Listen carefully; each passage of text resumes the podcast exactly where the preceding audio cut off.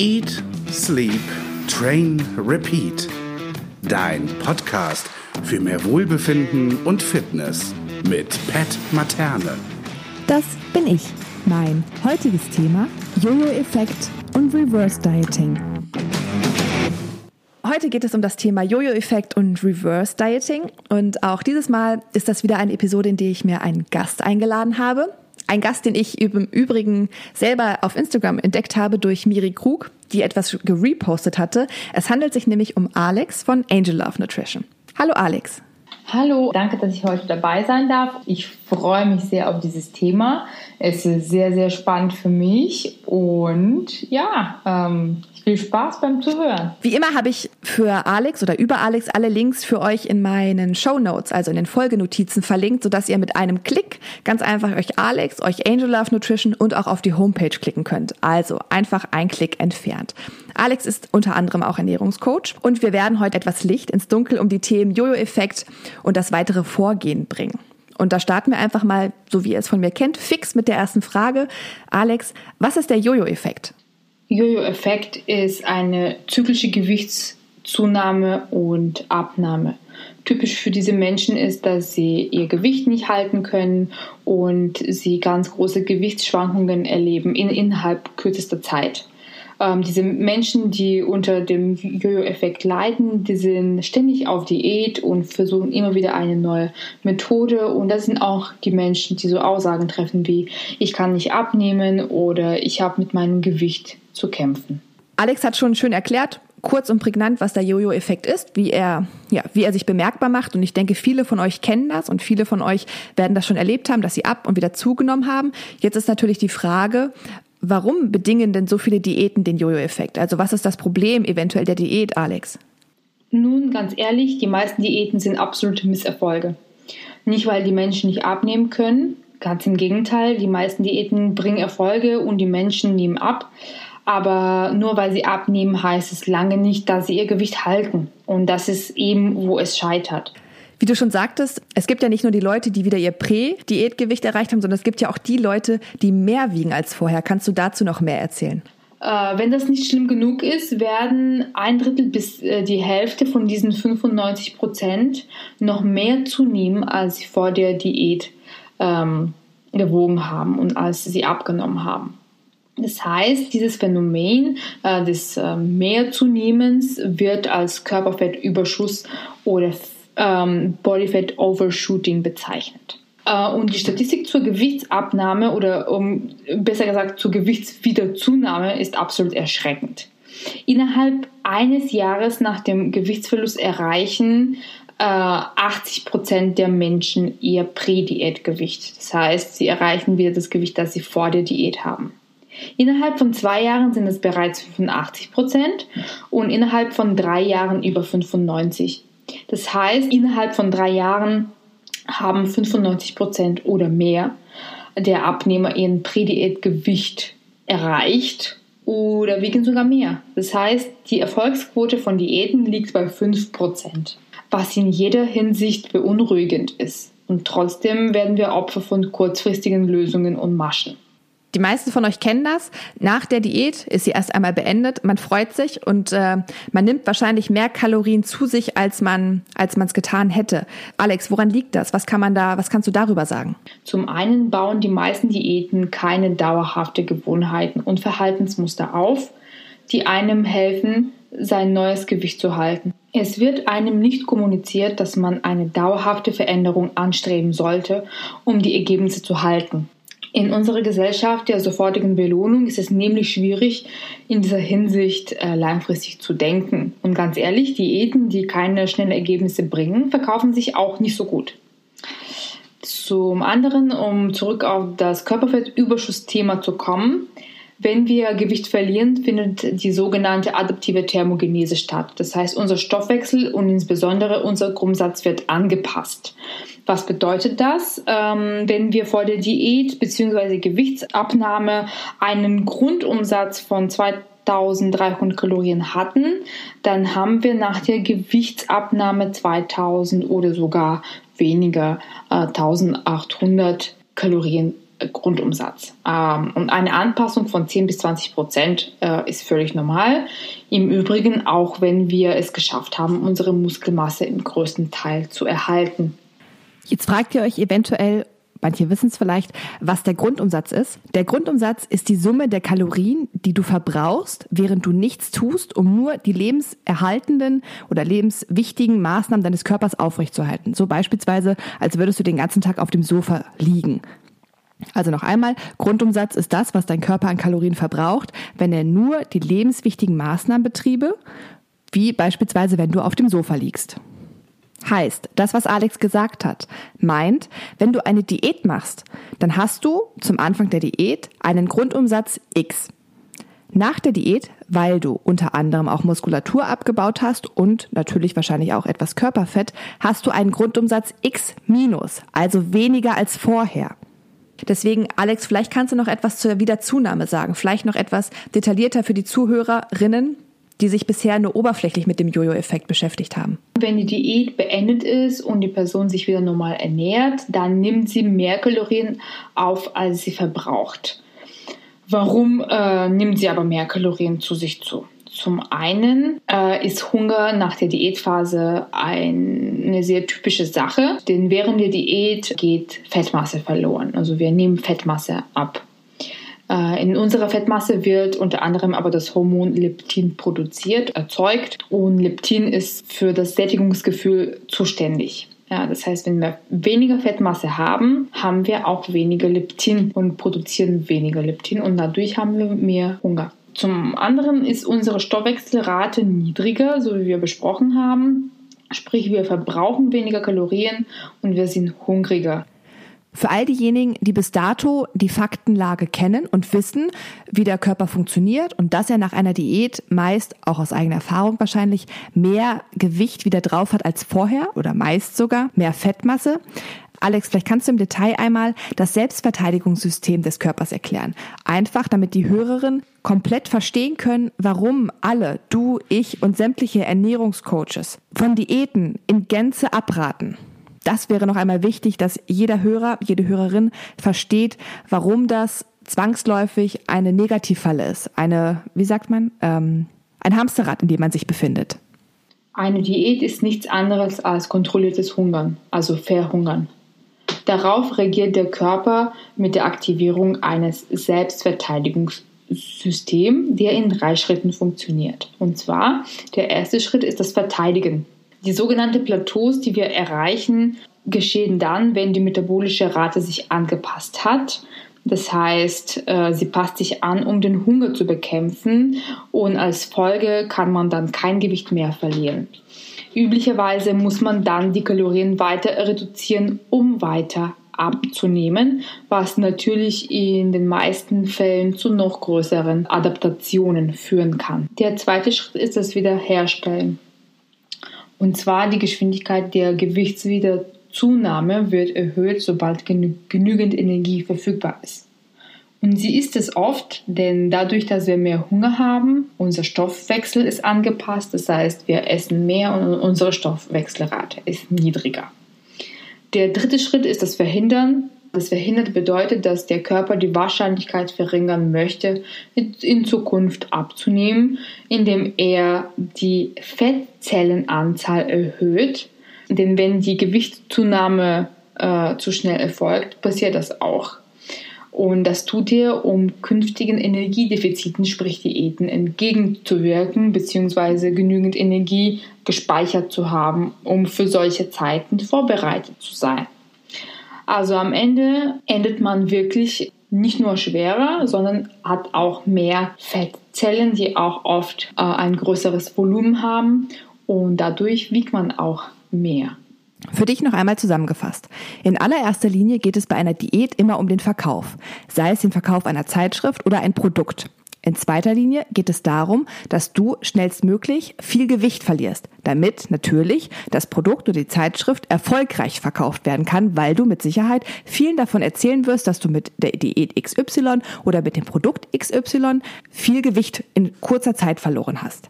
Das alles nimmt aber keinerlei Rücksicht, damit meine ich die Medien, die Zeitschriften, die Unternehmen, die Diätprodukte herstellen, auf deinen Körper. Denn dein Körper hat ein System, das dafür sorgt, dass er nicht wieder so schnell Gewicht verliert, wie du es einmal getan hast. Hinzu kommt, dass selbst wenn du das Gewicht nach einer Diät halten kannst, du sehr viel verringert Kalorien zu dir nehmen müsstest und vor allem solltest du wieder einmal abnehmen, erneut reduzieren musst. Das heißt, das Ganze ist eine Endlosspirale nach unten und so geht erfolgreiches Abnehmen natürlich nicht. Jetzt fragst du dich wahrscheinlich auch, wenn du Opfer des Jojo-Effektes bist, okay, was kann ich denn jetzt tun? Also was mache ich, wenn ich merke, dass mein Gewicht entweder wie vor der Diät ist oder sogar höher ist? Alex, was würdest du so einer Person raten, wenn sie Opfer ist und dich fragen würde, was sie jetzt tun kann, Zuerst keine Panik. Du bist nicht alleine. Auch wenn du Opfer des Jojo-Effekts bist, bist du wirklich nicht alleine. Viele haben es geschafft, dauerhafte Veränderungen durchzuführen. Auch ich war ein Opfer des Jojo-Effekts und ich weiß genau, wie du dich fühlst und ich weiß, dass eine Veränderung möglich ist. Es ist wichtig, dir bewusst zu werden, dass eine dauerhafte Veränderung nicht über Nacht kommt und dann sollst du dich für ein Programm entscheiden oder für eine Ernährungsweise, die dich langfristig, sprich über Monate und Jahre begleiten kann und sich von dir umsetzen lässt. Das heißt, für jeden wird es etwas anderes sein. Nur dann wird diese Ernährung nachhaltig sein und dir langfristig die gewünschten Ergebnisse bringen. Mit vielen von unseren Kunden äh, gehen wir Reverse Dieting an und dabei bauen wir eben verschiedene Gewohnheiten auf, die einen ein äh, Leben lang begleiten können und dürfen. Alex, Du hast ja selber auch gesagt, du hast eigene Erfahrungen mit, dem mit dem Jojo-Effekt gemacht und das finde ich also toll, weil du eben nicht nur aus der Position der Fachperson sprichst, sondern auch aus eigener Erfahrung, was meist viel, viel mehr wert ist, als jemand, der das rein faktisch nur erzählen und erklären kann. Wie kann man den Jojo-Effekt vermeiden? Was würdest du all wahrscheinlich meistens Mädels draußen jetzt sagen? Zum einen, das, was wir vorhin besprochen haben, ist es wichtig, dauerhafte Gewohnheiten aufzubauen, wie auf dein Sättigungs- und Hungergefühl zu hören und rechtzeitig aufzuhören zu essen, deine Umgebung zu Hause besser gestalten, sodass da keine hochkalorische Lebensmittel ähm, erreichbar sind, dich für volumenreiche und kalorienarme Lebensmittel entscheidest. Und äh, dann kommt Mindset dazu, die alles oder nichts Einstellung abzulegen. Denn äh, gut ist gut genug und Perfektion existiert nicht und alles oder nichts in der Ernährung kann nicht funktionieren. Denn wenn wir nichts essen, dann gibt es uns nicht mehr. Das heißt, das ist keine eigentlich keine richtige Herangehensweise, um die Ernährung anzugehen. Wir essen jeden Tag und wir sollten uns für etwas entscheiden, was sich umsetzen lässt. Das äh, anwendbar und ideal vereint. Und manchmal überschneiden sich diese zwei Eigenschaften und manchmal nicht, je nachdem. An dieser Stelle kann man auch noch hinzufügen, dass man in jedem Falle rechtzeitig aufhören sollte mit dem Gewichtsverlust und vor allem keinerlei Radikaldiäten, keinerlei schnelle Gewichtsverluste anstreben sollte. Denn genau das ist ja das vorangegangene Problem, bevor der Jojo-Effekt eintrat. Also da gilt es natürlich, neue Methoden finden, langfristige Methoden finden, dauerhafte Verhaltensweisen etablieren, um eben anders als mit dem Jojo-Effekt eine dauerhafte Gewichtsreduktion und auch vor allem das Gewicht halten anstreben zu können. Du hast anfangs schon die Statistiken genannt. 95 Prozent scheitern langfristig in einer Diät. Es gibt aber 5 Prozent Menschen, die schaffen es, ihr Gewicht zu halten. Was kannst du über die 5 Prozent sagen? Also was ist der Grund, warum ausgerechnet die es schaffen, ihr Gewicht zu halten? Darüber hinaus weisen die, diese 5 Prozent der Menschen, die ihr Gewicht äh, es schaffen zu halten, ein paar Gewohnheiten bzw. Charakteristiken auf, die äh, sie alle gemeinsam haben und das ist folgendes. Sie trainieren mindestens dreimal pro Woche. Das heißt, sie haben Bewegung als Teil ihres Lebens integriert. Zum anderen achten sie darauf, nicht zu viel zu essen, das heißt, sich nicht zu überfressen, fokussieren sich auf langfristige Ziele und haben Unterstützung von außen, das heißt Accountability, das heißt ein Coach oder Supportgruppen, die ihnen helfen, dran zu bleiben. Das heißt, das sind die Charakteristiken eines erfolgreichen Abnehmers. Also für dich noch einmal zusammengefasst, wie auch beispielsweise schon in der ersten Episode, Abnehmen ohne Kalorien zu zählen, von mir gepredigt, dauerhafte Verhaltensweisen schaffen auch ein dauerhaftes Ergebnis.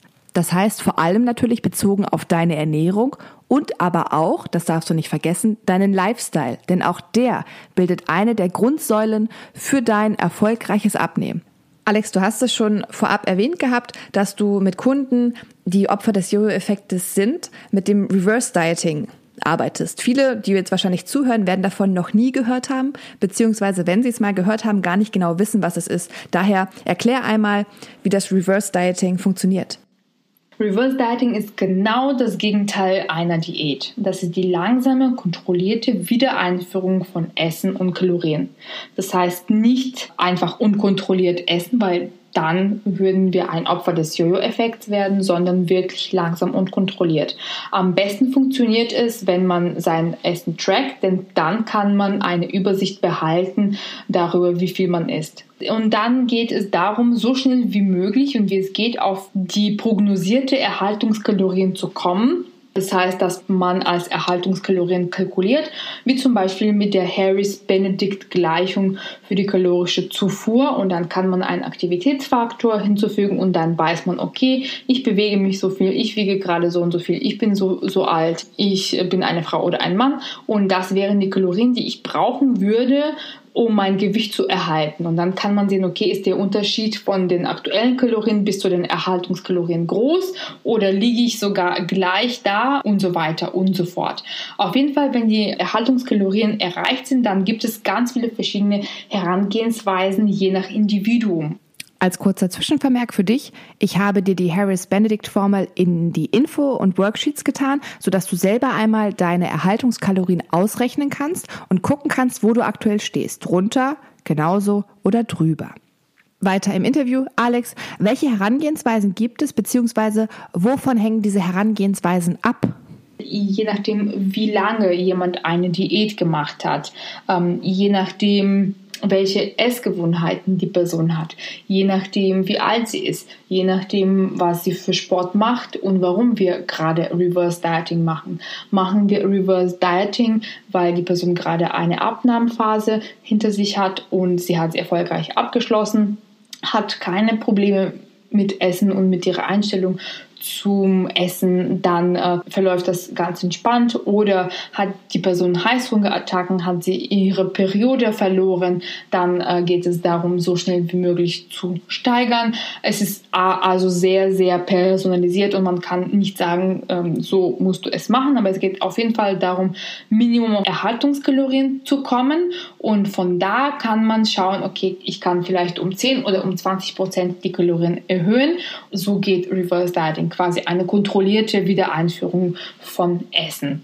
Und das Ziel dessen ist, mehr Energie zu haben, vielleicht wirklich die Periode wiederherzustellen, besser zu schlafen, besser zu performen, Muskeln aufzubauen und nämlich diesen Diätwahn ja, entgegenzuwirken. Wenn ihr Alex jetzt zugehört habt, wie das Reverse Dieting funktioniert, dann ist klar, dass man da wie immer bei der Ernährung individuell schauen muss, wie es funktioniert. Sie kann euch weder Kalorien vorgeben, die jetzt für euch geeignet sind, noch kann sie euch Step by Step sagen, wie ihr in welchem Zeitraum wie vorgehen sollt, weil wie gesagt, es basiert auf vielerlei vorangegangener Handlung. Also wie lange habt ihr schon die Diäten durchgezogen? Wo steht ihr aktuell? Also allein von eurem eigenen Verbrauch und von eurer eigenen Kalorienzufuhr betrachtet. Deswegen, um den Frust zu vermeiden, würde ich in diesem Falle immer raten, klar, wenn du ausprobierfreudig bist, probier dich aus, versuch es selber, aber da muss man immer ehrlich sein, Erfolg funktioniert nicht in einer steilen Laufbahn nach oben, sondern eben auch durch die Ups und Downs, dass man weiß, okay, so funktioniert es nicht, dann muss ich es anders machen.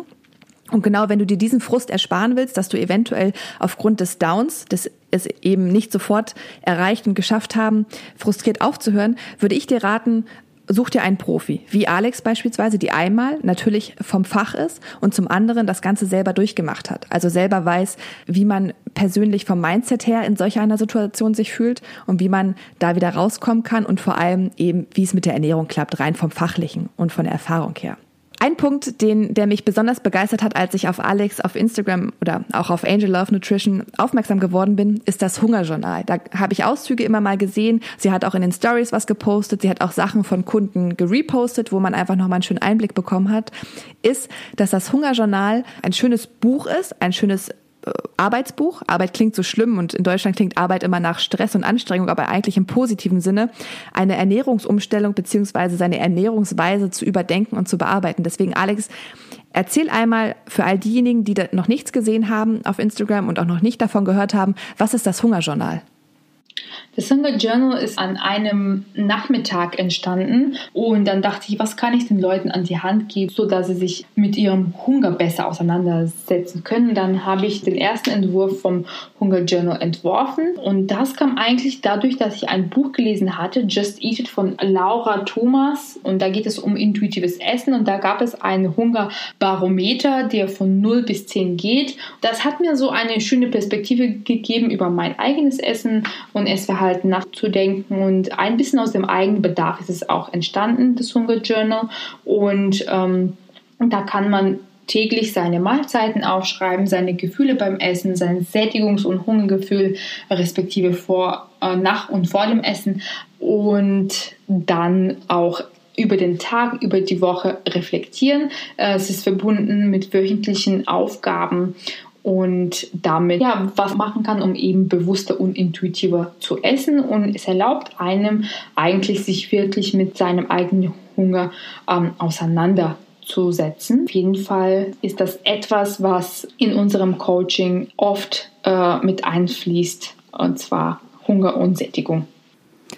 Ich habe das Hunger Journal auch zu Hause und habe es mir angeguckt und finde es eine tolle Möglichkeit für dich zu lernen, dich mit deinem Hunger und deinem Essverhalten, mit deinem Ernährungsverhalten auseinanderzusetzen. Es begleitet dich Step by Step, gibt Aufgaben vor, wie Alex gesagt hat, und ist eine schöne Anleitung für dich, für zu Hause, wenn du es alleine versuchen möchtest. Ich kenne es von den meisten meiner Klienten, Kunden, die mit der Ernährung zu mir kommen, dass es anfangs sehr, sehr schwer fällt, alleine etwas umzusetzen, weil man oft sich sehr unsicher fühlt durch Medien und durch ja, Aussagen zwielichtiger Ernährungsinteressierter und dementsprechend oft die 1 zu 1 Betreuung ein probates Mittel ist, um am Anfang in eine Ernährungsumstellung zu starten. Daher Alex an dich die Frage, wie sieht ein Coaching bei dir mit dir aus?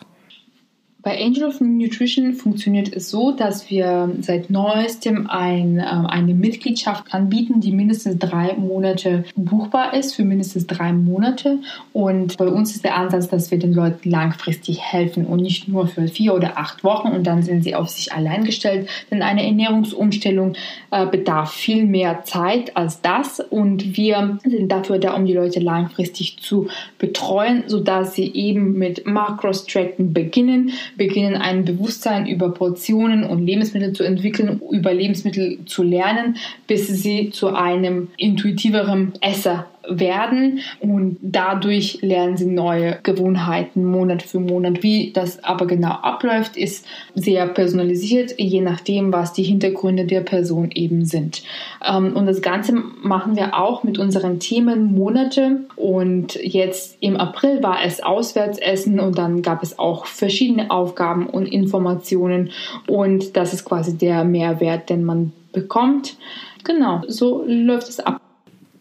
Solltest du jetzt Blut geleckt haben und Interesse an dem Hunger Journal von Alex und Angel of Nutrition haben, dann hast du Glück, denn ich darf passend zu dieser Episode ein Hunger Journal verlosen.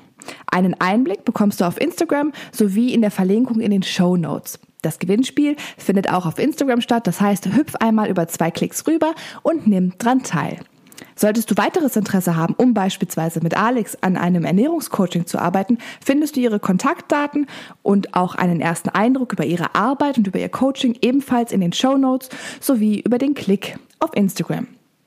Wie immer habe ich dir Informationen und vor allem eine kleine Anleitung für dich für zu Hause in den Infosheets, aka Worksheets, mit angehangen, die du ebenfalls über den Klick auf die Show Notes, auf die Folgennotizen oder eben auch auf Instagram über den Linktree zum Download bereit findest. Bevor es an das übliche Outro geht und auf den Hinweis für die nächste Episode, möchte ich zuallererst Danke sagen. Danke, Alex, dass du mein Gast warst. Es hat mir wirklich sehr, sehr viel Freude bereitet, weil ich die Art und Weise, wie du dein Instagram-Profil führst, beziehungsweise das von Angel of Nutrition, wunderbar finde, weil du so viele Informationen kostenlos rausgibst, die wirklich hilfreich und informativ sind. Und natürlich auch das Ganze im Podcast mit mir und mit den Hörern, Hörerinnen geteilt hast. In diesem Sinne, danke Alex und ich freue mich auf jeden Fall, wenn ich dich mal wieder einladen darf. Danke, dass ich hier sein durfte und hoffentlich bis zum nächsten Mal. Vielen Dank, dass du bis zum Ende zugehört hast. Ich hoffe, diese Episode war informativ für dich und vor allem hilfreich. Eine Zusammenfassung und Tipps findest du wie immer in den Info- und Worksheets zu dieser Episode einmal zum direkten Download in meinem Insta-Linktree und dann wie gewohnt in den Folgenotizen. Hat dir diese Episode gefallen, dann freue ich mich sehr, wenn du mir auf Apple eine Bewertung da lässt. Die nächste Folge gibt es wieder in zwei Wochen am 23.06. Und damit du keine Folge mehr verpasst, abonniere mich auf Spotify, Apple Music und aktiviere die Push-Benachrichtigung. Vielen Dank und bis zum nächsten Mal, wenn es wieder heißt Eat, Sleep, Train, Repeat. Dein Podcast für mehr Wohlbefinden und Fitness.